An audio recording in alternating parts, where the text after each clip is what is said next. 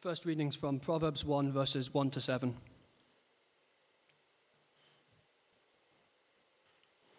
The Proverbs of Solomon, son of David, king of Israel. To know wisdom and instruction, to understand words of insight, to receive instruction in wise dealing, in righteousness, justice, and equity, to give prudence to the simple knowledge and discretion to the youth. Let the wise hear and increase in learning, and the one who understands obtain guidance. To understand the proverb and the saying, the words of the wise and their riddles.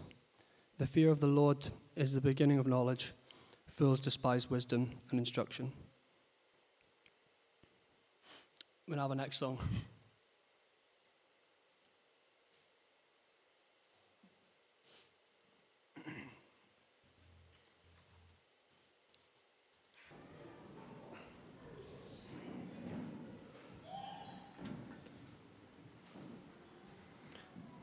next reading is also taken from Proverbs 1, verses 8 to 19.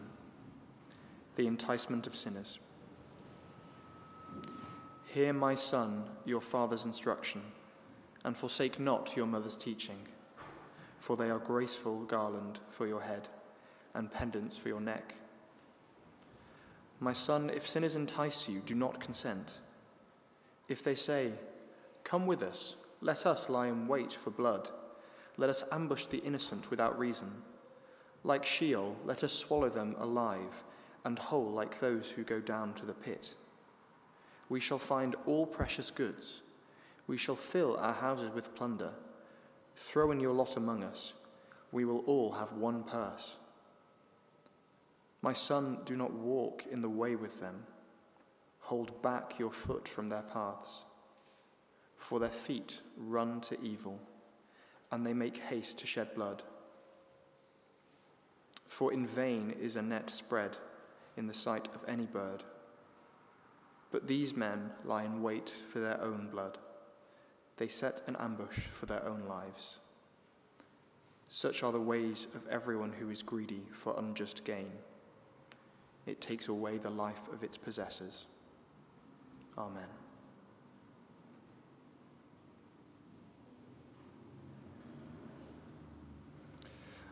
Father God, this Sunday we lift up to you in prayer our connect groups and our connect group leaders.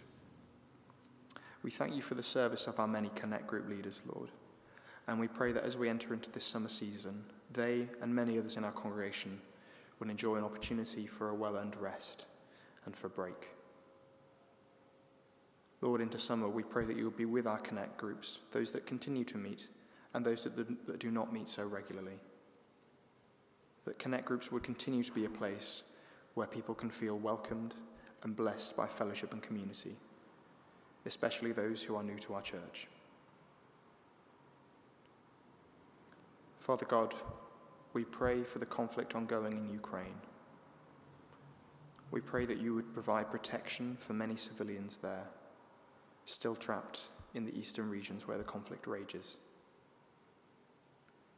We pray that you would provide wisdom for political leaders, both in Ukraine and in international organizations. Father God, we pray that you would change the hearts of Putin and others in Russia, and that through your will this conflict might be brought to a swift and peaceful end. Father God, closer to home, we pray for politicians in our own country. We pray for our leaders, Lord and we acknowledge that our earthly leaders have authority that you have given them. In light of the news this week, we pray for wisdom on all of our politicians who will be choosing our next Prime Minister. Whoever it may be, Lord, we pray that they would govern wisely, responsibly, and justly. And Father God, as we enter the summer, we pray for the many summer camps that will be occurring, Lord, especially for those where young people from this church might be attending. We pray for the many SU camps and for the Keswick Convention about to start. And we pray that young people may find a place where they can meet you and learn from your word and of your knowledge. And Father God, we thank you for Christians Against Poverty in Dundee. We pray for continued growth in their client basis, and we thank you for those they have already met with and begun to serve. We pray these things in the precious name of your Son, Jesus Christ, our Lord. Amen.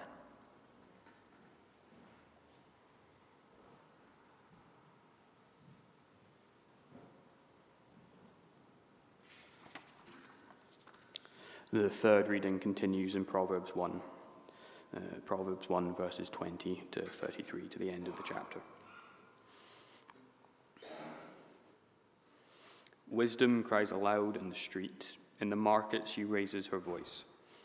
At the head of the noisy street, she cries out. At the entrance of the city gates, she speaks. How long, O simple ones, will you love being simple? How long will scoffers delight in their scoffing and fools hate knowledge? If you turn at my reproof, behold, I will pour out my spirit to you.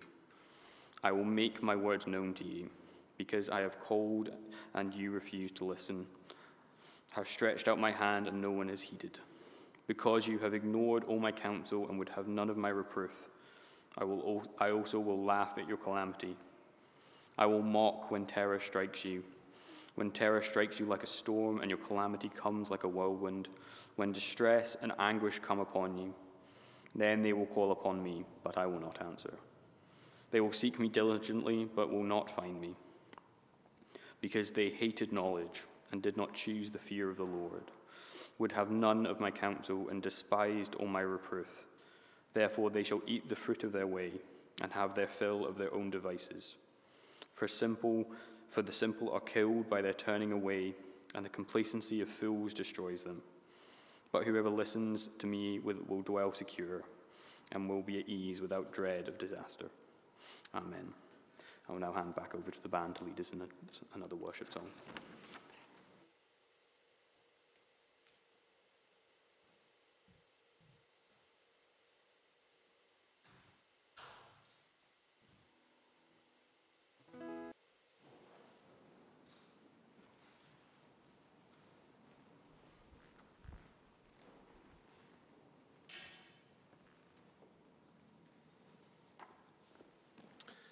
Share with you our last section of that reading before we uh, turn to think about that together.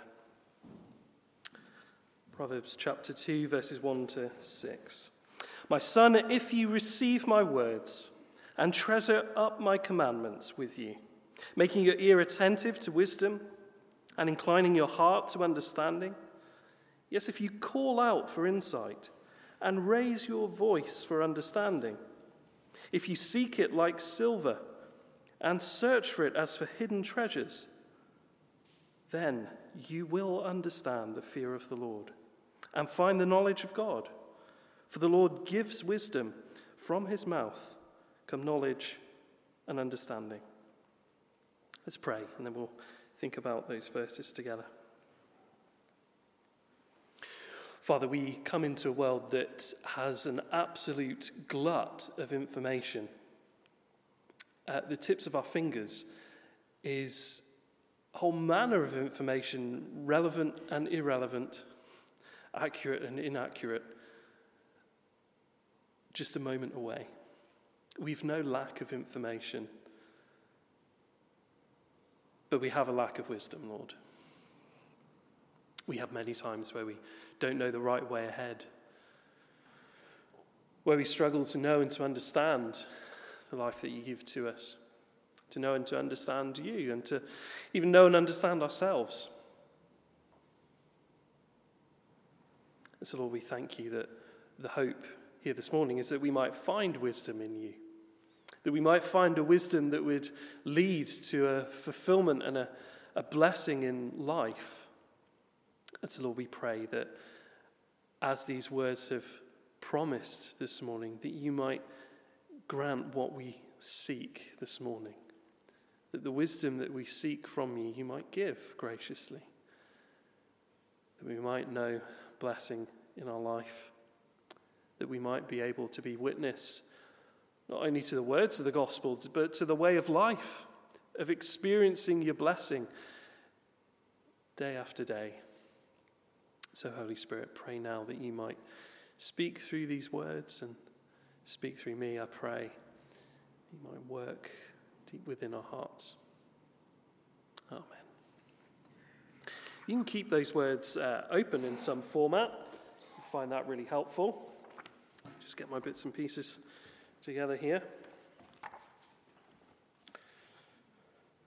Where do we find wisdom? That's really the question, isn't it? Where do we look for it? Where do we find it? Where's the source of a wisdom that would help us in life? It's a picture here from the old uh, movie The Wizard of Oz. And if you can remember that movie, or if you really want to show off, you sort of know the, the book, um, all the characters were searching for something. It's the scarecrow that I'm interested in this morning.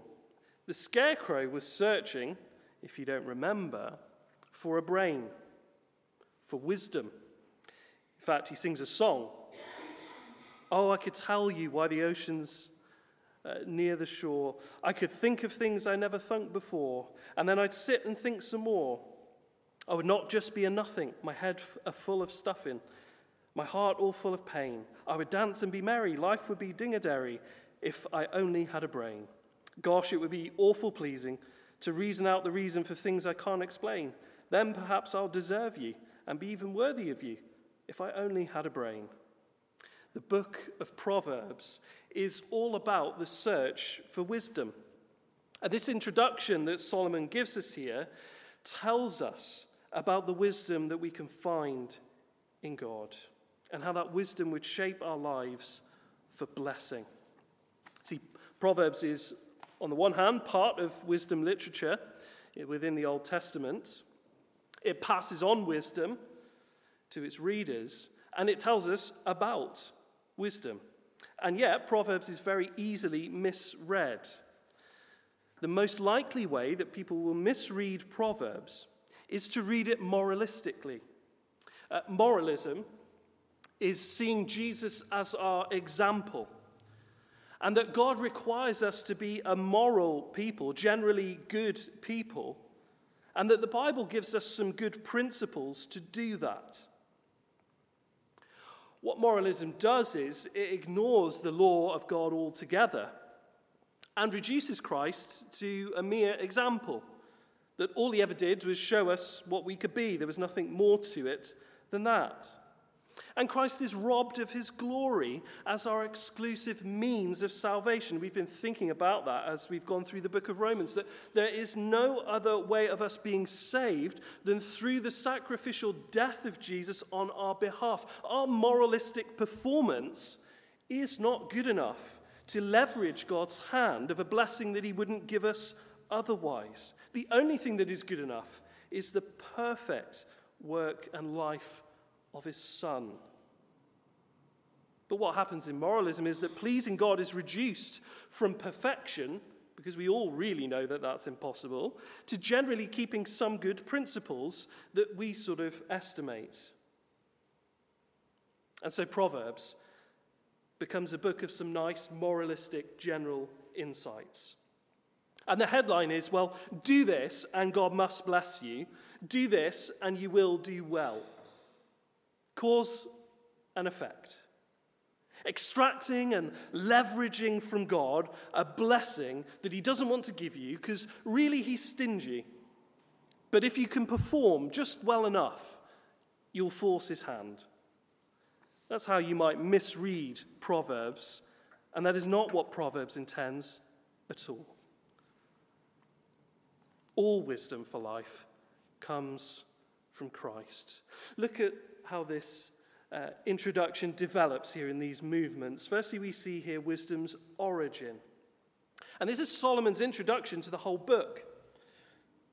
And so we meet the author, the audience, the intent that he has, the origin of wisdom, and some opponents of wisdom here. Solomon is introducing Proverbs for us. The Proverbs of Solomon, the son of David, the king of Israel. Solomon, who embodied wisdom. Solomon wasn't just someone who had wisdom, he embodied it. He was someone known for extraordinary wisdom, so much so that he was sought out through the kingdom and beyond, even the Queen of Sheba coming to him for guidance. And yet, this all comes because God gifts Solomon with wisdom. Given the chance to ask for anything from God, he asks for wisdom. 1 Kings chapter 3 verse 9. Give your servant therefore an understanding mind to govern your people, that I may discern between good and evil, for who is able to govern this your great people? And yet the point of Proverbs isn't be like Solomon. For all Solomon's wisdom, he made some really dumb decisions in his life too. There was a lot of things that he did not know. And Solomon later on reflects on the insufficiency of his own wisdom to save himself. Ecclesiastes 1. I said in my heart, I've acquired great wisdom, surpassing all who were over Jerusalem before me, and my heart has had great experience of wisdom and knowledge. And I applied my heart to know wisdom and to know madness and folly. I perceived that this also is but a striving after wind. For in much wisdom is much vexation and he who increases knowledge increases sorrow. Wisdom itself won't save you. And the message that Solomon has here for you isn't get wise because that will save you. Jesus saves you, but wisdom will lead you to Jesus. Now we meet the audience. And there's two audiences that Solomon has in mind. In verses 2 to 4, he addresses the unwise. And then in verses 5 to 6, we hear him turn and speak to the wise. Because this book and wisdom itself is relevant for all and it's needed by all. You'll never be too wise. You'll never not need more wisdom. In fact, if anything, a measure of gaining wisdom might be to understand how much you don't know yet, to begin to see what once were unknown unknowns become known unknowns. Before you didn't realize you didn't know it. Now you've got wise enough to know, I don't know that. Growth of a sort. But wisdom is relevant for all. And now we see his intent here in verses 2 to 4. And it's important to see what he's not aiming to do. Proverbs isn't a collection of clever sayings to make you look clever. You know, the way that some celebrities, and I like railing on celebrities because I honestly think they shouldn't be venerated and worshipped the way that they are.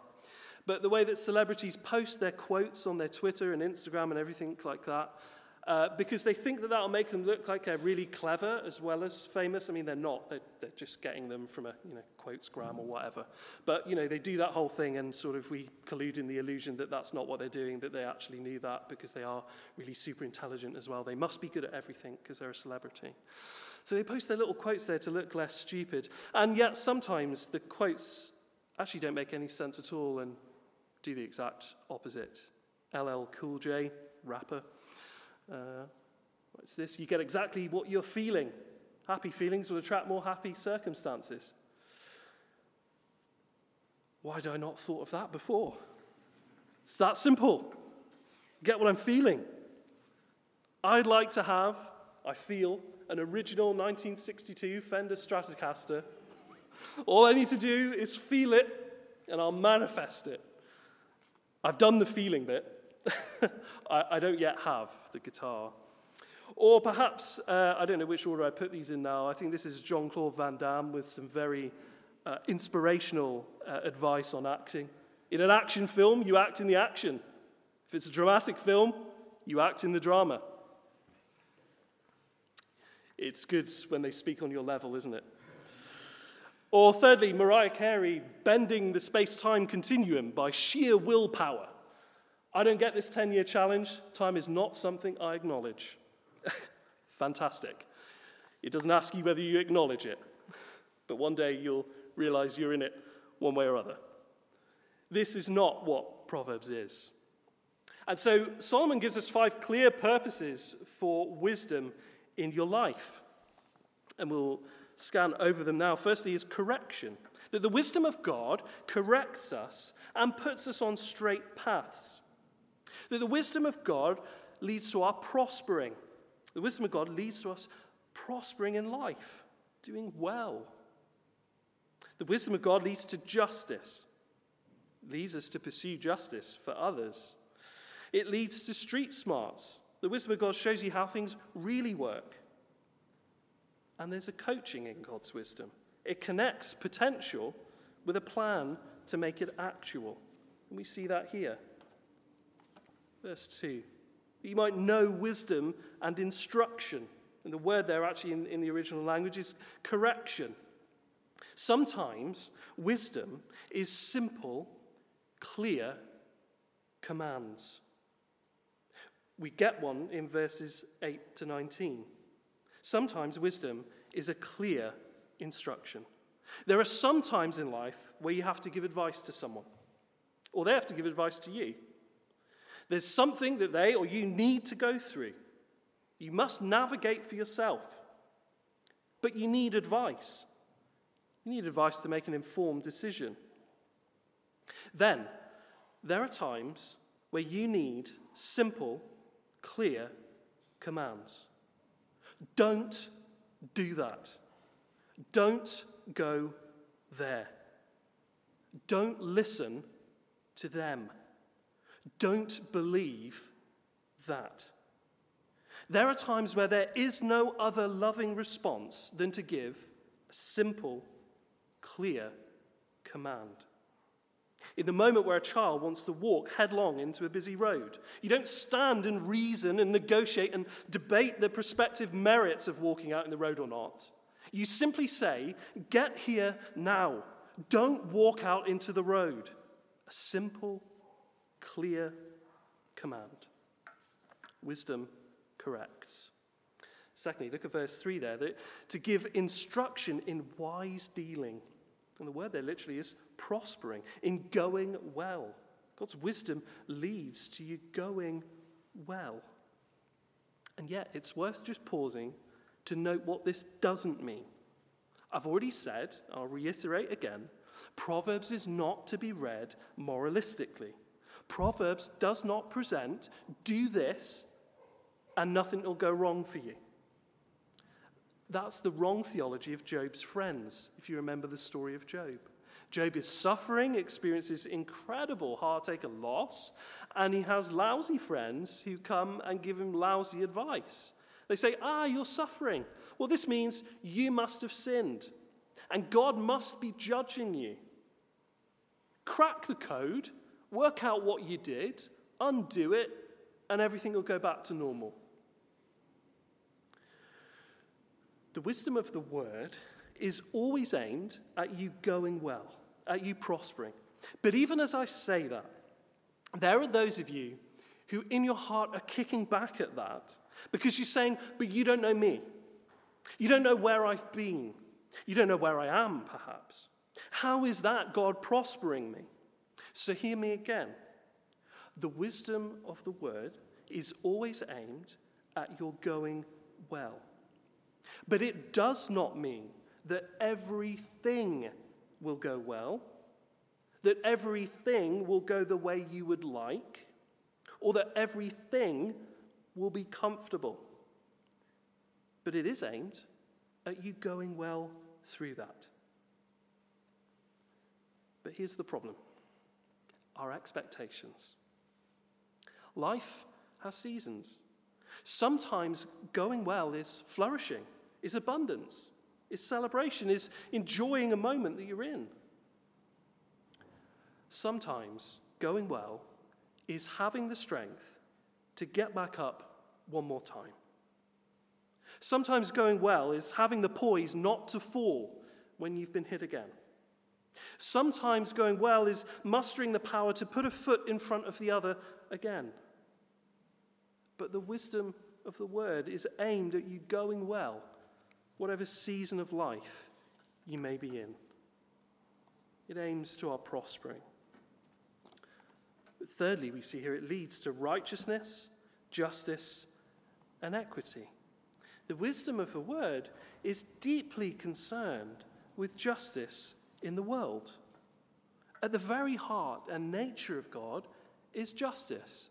So much so that Jesus faces the full weight of God's justice for us so that we might be set free. And so that God might do that by maintaining justice, not sweeping it under the carpet, but by being just. Romans 3, verse 26 tells us, so that he might be just and the justifier of the one who has faith in Jesus. And so, when the word of God takes root in his people, we must be concerned with justice in the world. If we're not, we must ask do we really know the God of the Bible? Because he cares. We need to be deeply concerned by the need for justice and equity in our society. A few quick points on that. That firstly, Christians must be grieved by injustice. Secondly, Christians need to raise their voices to establish justice. True wisdom would lead to that. But thirdly, and maybe most importantly, in Christians using their voices towards this, true justice isn't found in any one political system, but within the values of the kingdom of God being established on earth. So, fourthly, our mission must take seriously establishing kingdom equity and justice now. It is at the very heart of the gospel. Wisdom leads to righteousness, to justice, to equity. But now Paul pivots, and now he speaks to those. Oh, no, sorry, he doesn't. In verse 4 here, he asks for prudence to the simple. The word there is, is guile to the naive, to the foolish. It's really about understanding the way that things really work you know, sometimes you, you go to university and you learn a subject, and then you get into the workplace and realize that the actual job that you learnt about works a lot differently to the training. That's the reality, isn't it? You read a lot of books about parenting, and you realize it's a lot different to the books. you read a book about marriage, and that's good. You realize it's a little bit different in real life.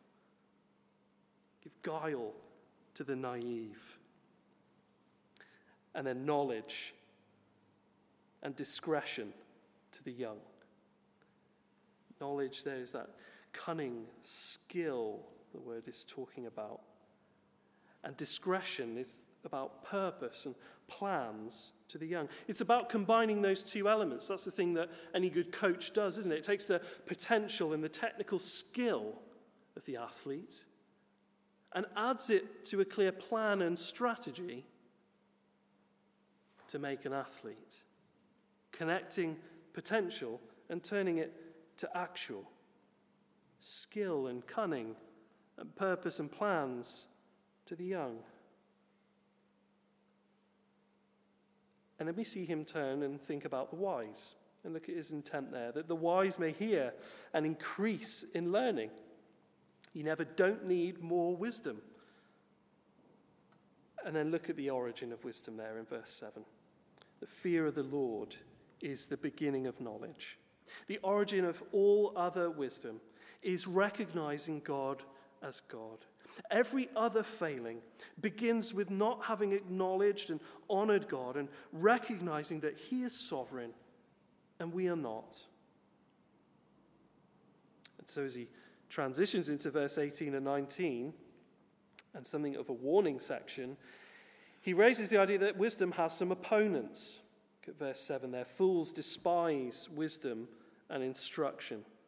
There are opponents of wisdom, and there's a contrast to these first six verses in verses 8 to 19. Here, secondly, we see folly's seduction and wisdom's protection. He says, verse 8 here Hear, my son, your father's instruction, and forsake not your mother's teaching. See, Proverbs is in part a parental book. All of us, whether biological parents or not, whether your parents are still with you or not, find ourselves in these kinds of relationships. These kinds of relationships uh, where, in both directions, there is an element of responsibility and authority. There are those people who are like parents to us, and those for whom we are like parents too. Those who are in positions of authority and those over whom we have authority in some way. That might be in a position of responsibility as a boss, an employer, as a teacher, as a trainer, as a mentor. So don't get too hung up on the biological parent thing. But this book is concerned with those kinds of relationships. It's clear that those sorts of relationships exist everywhere for us. We experience that. Hear, my son, your father's instruction, and forsake not your mother's teaching. There's a serious element of parenting. Wisdom from a parent is needed at times in simple, clear commands. We get four of them here in these verses, in this section. Verse 8 Hear, forsake not. Verse 10 Do not consent.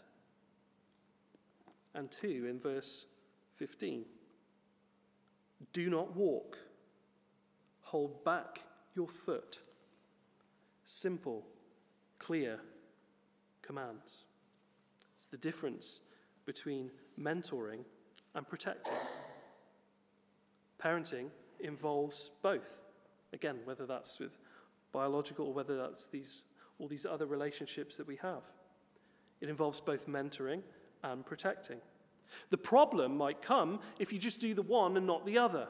You only do protecting and you never do mentoring. Or you only ever mentor and you never protect.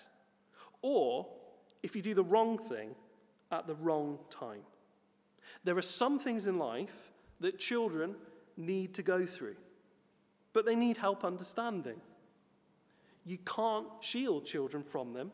In fact, it would be harmful if you did. They need to do it. So, mentoring is helping someone to do something they need to do but they're not quite ready to do yet. Mentoring is helping to teach children how to cross a road safely. But there are some things in life you do not have to go through, and it's better if you don't. There are some things that you need to shield children from. Just mentoring them through them isn't enough. Protecting is shielding someone from something that offers nothing good to them. Protecting is saying, no, you're not going to that party. If sinners entice you, do not consent. A simple, clear command. If sinners entice, and the word there is seduce, deceive. If sinners seduce you, if sinners deceive you, do not consent. Simple, clear command. Do not abandon the simple, clear command of spiritual parents over you for the seductive, double talk, flattery of sinners. If they entice you, do not consent. We see those four commands and we see them escalate. At first, listen to your parents, don't listen to them. Don't consent, don't walk with them, hold back your foot. They accelerate and escalate. Listen to those who love you enough to say no. Don't agree with them. Don't go with them. Stay away from them. And then we hear what they say. Verse 11 to 16. Except this is never what they say. He says, if they say, but this is never how it presents. It never comes in this way. It never comes in a simple, clear command like this. It comes as, well, it's just one drink. Well, you're only borrowing it. it it's just one date. No one will know. You deserve it. You'll feel good. Sin has a story, doesn't it? Sin always has a story underneath it that makes it appealing. The action has a backstory. And sin can even be doing a good thing. It's looking to anything or anyone else to be God, to give you meaning, to bring you joy other than Him. Let me give you an example for myself. I like a drink from time to time. And alcohol is not something negative in and of itself. It's a good creation. It's a means through which, in moderation, we can give thanks to God. Scripture tells us Jesus drank in his time on earth and he'll drink when he returns. But I, like some of you, have a family connection to alcoholism. I'm blessed that I haven't yet had a problem with that, but I know it might not take me much. So, the times that I make sure I definitely don't drink is when sin starts to tell me, just wait till later when you unwind with that drink. Look forward to it. When you have that drink, you'll feel peace. When you have that drink, you'll feel good. When you have that drink, you'll forget about your problems. It's promising me things only God can ever deliver. And if I believe it, then I'm also believing at the same time that God can't or God won't do those things for me. That God is either incapable or unwilling to see me happy. That is devilish.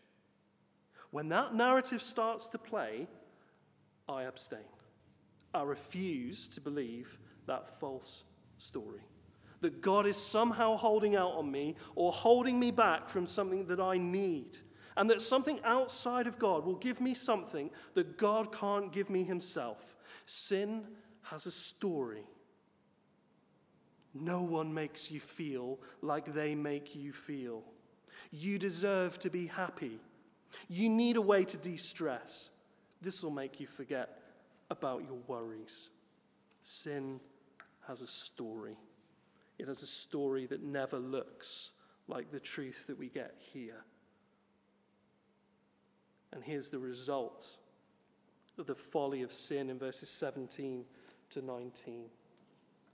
For in vain is a net spread in the sight of any bird, but these men lie in wait for their own blood. They set an ambush for their own lives. Such are the ways of everyone who's greedy for unjust gain. It takes away the life of its possessors. Sin is always destructive. You destroy and you use others, and you destroy yourself. The foolishness of sin always promises you greater life than the wisdom of the word, but it never delivers. Instead, we know all too well it takes away the life of its possessors. Folly seduces, but wisdom protects us. Hear, my son, your father's instruction, and forsake not your mother's teaching. So we see folly's seduction, and wisdom's protection, but we also see wisdom's warning now. Wisdom cries aloud in the street, verse 20 tells us. In the market, she raises her voice. We see six parts to this warning. Firstly, here, fools delight in foolishness. How long, O simple ones, will you love being simple? The fool doesn't know their folly, and in many ways does not suffer the effects of their folly. Everybody else does.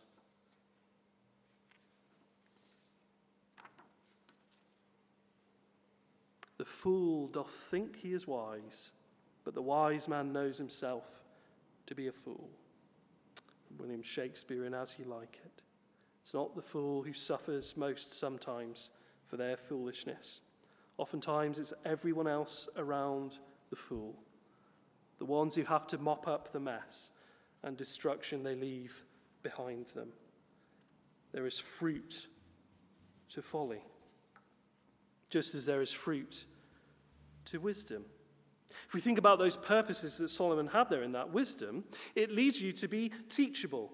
It gives corrections. The wise person is teachable.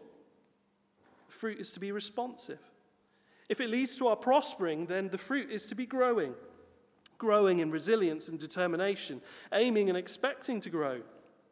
If it leads to seeking justice, then it should have a fruit of being selfless, producing a concern for justice and equity for others that is a selflessness. If it's about giving understanding about the way things really work, then it would lead to prudence. The ability to accept how things really work and break beyond the stagnation of idealism or cynicism that just refuses to accept, well, this is the way that it is, and here's how it works.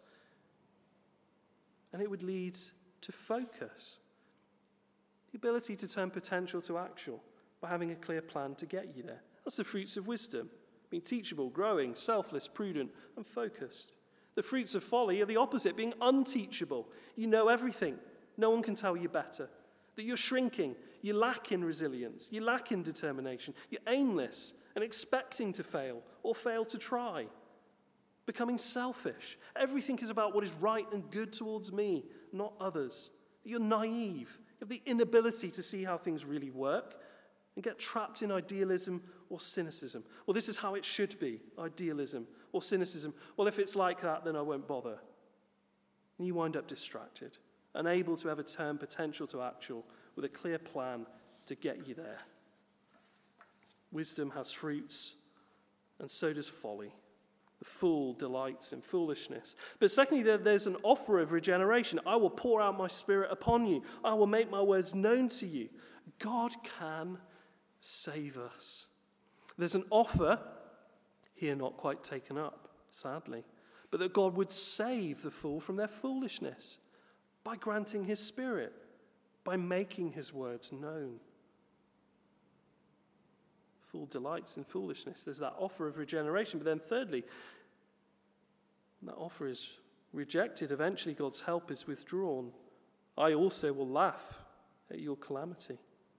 Rather than intervening, God leaves the fool to destruction at a certain point. Comes after God having called, God having reached out his hand, God having counseled, having reproved, he's already done all those things. It's not as though God hasn't done something, but there comes a point at which you may be left to your rebellion. So, fourthly, you see God's presence withdrawn. Verse 28 They will call upon me, but I will not answer. It'll be too little, too late. A moment comes where if the fool keeps stubbornly resisting, God withdraws his presence, holds back his help. So, verses 29 to 31, they get what they want. Verse 31 here they shall eat the fruit of their way, they shall have the fill of their devices. There's God's judgment. God's judgment sometimes is in leaving someone to it, in not holding them back anymore in giving them what they want. And so we see here, lastly, foolishness is self destructive. Verse 32. The simple are killed by their turning away. Whoever listens to me will dwell secure. God doesn't have to destroy fools, though ultimately there's a judgment for the unrepentant on his return. He doesn't have to destroy them here, they ruin themselves, they cause their own downfall. You need people in your life who can give you simple, clear commands. Words you may not like. Words that may sting, at least for a moment, but that are for your good. That's why we talk about connect groups and DNA groups. These are not just a thing that we do, Really, actually, they are the thing. The Christian life is lived out in community together, in gospel centered community, in which we help one another to grow and to be all that Christ has made us to be. You need people in your life who can speak into your life and whom you will listen to. We see wisdom's origin in the fear of the Lord. We see the seduction of folly and the protection of wisdom. We see that warning that wisdom gives. And then, lastly, Solomon tells us how we might find wisdom. If verses 1 to 7 of chapter 1 showed us where to find wisdom, its origin, that is in the fear of the Lord, then this section here, 2 verses 1 to 6, shows us how we would find it. And so you have to actually work backwards in this little section to understand it best. It works actually better if you go to verse 5 first, before then going through 1 to 4. He says, Then you will understand the fear of the Lord that is, the beginning of wisdom that he's told us from chapter 1, verse 7. And the thing we see here is we have a combination of human investigation and God's revelation. We seek it, He reveals it. Look at verses 1 to 4 there. There's four things to do to find His wisdom to receive His word, to love His word, to ask for wisdom, to search for wisdom. Verse 1 Receive my words, treasure up my commandments. Having commandments is not the same as receiving them, by the way. There's a difference between actually taking them on board, isn't there? My children are often given instructions. That's not the same as them having received instructions. And so I unfortunately find myself having to repeat myself quite a lot. They're not necessarily the same thing. Receive my words, treasure up my commandments. Secondly, inclining your heart to understanding, directing, aligning your heart, your feelings, your affections, your desires to God's wisdom, wanting it. Thirdly, call out for insight. Verse 3 Raise your voice for understanding. Ask God for it. Ask for wisdom, expecting that He'll answer. James says, Why are you frustrated? It's because you don't have the things that you want. Why don't you have them? Because you don't ask God for them. Why don't you have them? Because you ask wrongly. Ask Him. Ask expecting He'll answer. And then, fourthly, search for it. Verse 4 Seek it like silver, search for it as for hidden treasure. Wisdom is to be sought out. The outlook of Proverbs is ultimately optimistic.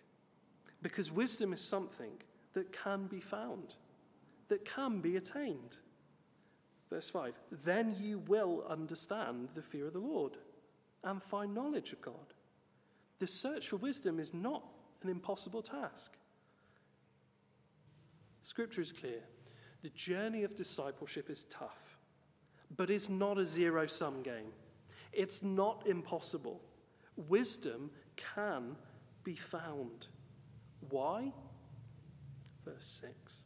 And this is why we're not to read Proverbs moralistically, but to read it in light of the gospel. For the Lord gives wisdom. From his mouth come knowledge and understanding. God gives us everything that we need. All wisdom is found by God gifting it to us, not by our willpower, not by our intellect, not by our efforts he graciously gifts it to us. The scarecrow set out on the journey to the Emerald City to find a brain, to get wisdom. And yet it really ends in something of an anticlimax. Can't you give me the brains? asked the scarecrow. You don't need them, he's told. You're learning something every day. A baby has brains, but it doesn't know much. Experience is the only thing that brings knowledge, and the longer you're on earth, the more experience you're sure to get. It's an anticlimax because that is not true. Experience does not equate to wisdom, not necessarily. You don't innately have wisdom. And wisdom is something we all need to find. This message is a deluded, feel good, false gospel. What you need, oh, it turns out you had within you anyway. You just need to believe in yourself. The Bible is wonderfully realistic about the human condition. It says, no, no, here's what you need, but you really don't have that within you. But the good news is that all that you need, God can provide. Where do we find wisdom? Where do we lay hold of it? Proverbs chapter 8, verse 27 to 30. When he established the heavens, I was there. It's speaking about wisdom. When he established the heavens, I was there. When he drew a circle on the face of the deep, when he made firm the skies above, when he established the fountains of the deep, when he assigned to the sea its limit, so that the waters might not transgress his command, when he marked out the foundations of the earth, then I was beside him, like a master workman, and I was daily his delight, rejoicing before him always. God asks elsewhere to Job in the midst of his suffering and struggling, and as he's trying to find wisdom in the light of it, Where were you, Job, when I stretched out the skies, when I parted the seas, when I brought up land from out of the depths? Where were you? The answer, of course, is that he was nowhere. Of course, he wasn't there. He doesn't know, he doesn't understand. Here, his character wisdom was there. I was beside him like a master workman, and I was daily his delight, rejoicing before him always. Wisdom has a name. Wisdom, it turns out, is a person. Wisdom is Jesus himself. Wisdom is found in his words. Jesus says, John chapter 8, verse 31. So Jesus said to the Jews who believed in him, If you abide in my word, you are truly my disciples, and you will know the truth, and the truth will set you free. You are Jesus' disciple if you are trusting and believing in him. That's who you are. You are, uh, the word there is mathetes, learner. From it we get mathematics, learner, student. You are Jesus' disciple, a learner. That's who you are. That's to shape how we live. If that's so, then living in a gospel rhythm, that is to live in sync with our gospel identity, being a disciple, being a learner, we will be seeking to grow together. We grow in community together. C- community isn't a thing amongst other things for us, it's the thing. So, I'll leave you to ask this week who can you get around this week, this summer, and invest your time in them and with them to both give and to receive God's wisdom from His Word in pointing one another to Christ and helping one another to live in sync with who He's made you to be. If you abide in my word, you're truly my disciples. And you'll know the truth, and the truth will set you free.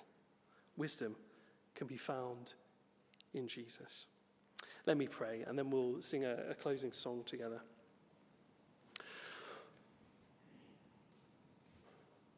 Father God, we live in a world that's desperately in need of wisdom in so many different ways, and yet also is, is so sort of despondent because it has a sort of sense of feeling maybe we'll never really find it. And every time we seem to sort of get close, uh, then we take steps backwards and it feels we don't get any further. It doesn't feel like we're prospering. It doesn't feel like we live in a particularly just and equitable and righteous uh, world many times.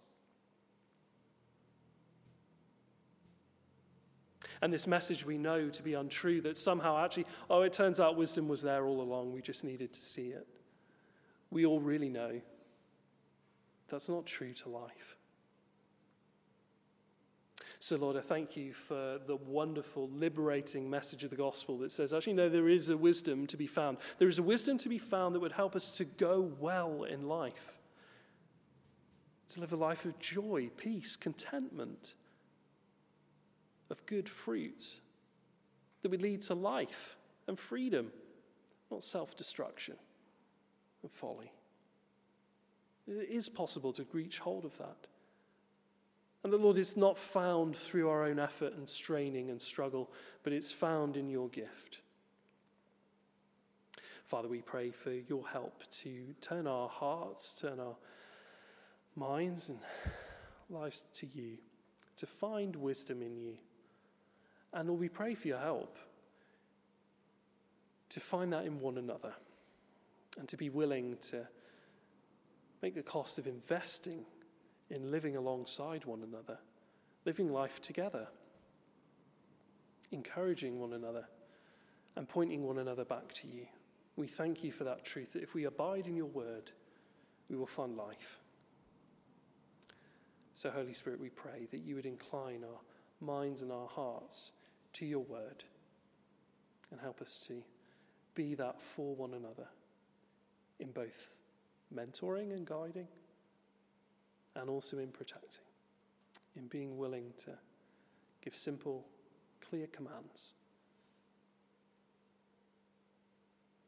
That we might be deeply invested in one another's life and blessing. We thank you for bringing us together as a family of your followers. We pray that you would be at work within us. For our good and for your glory, we ask it. Amen.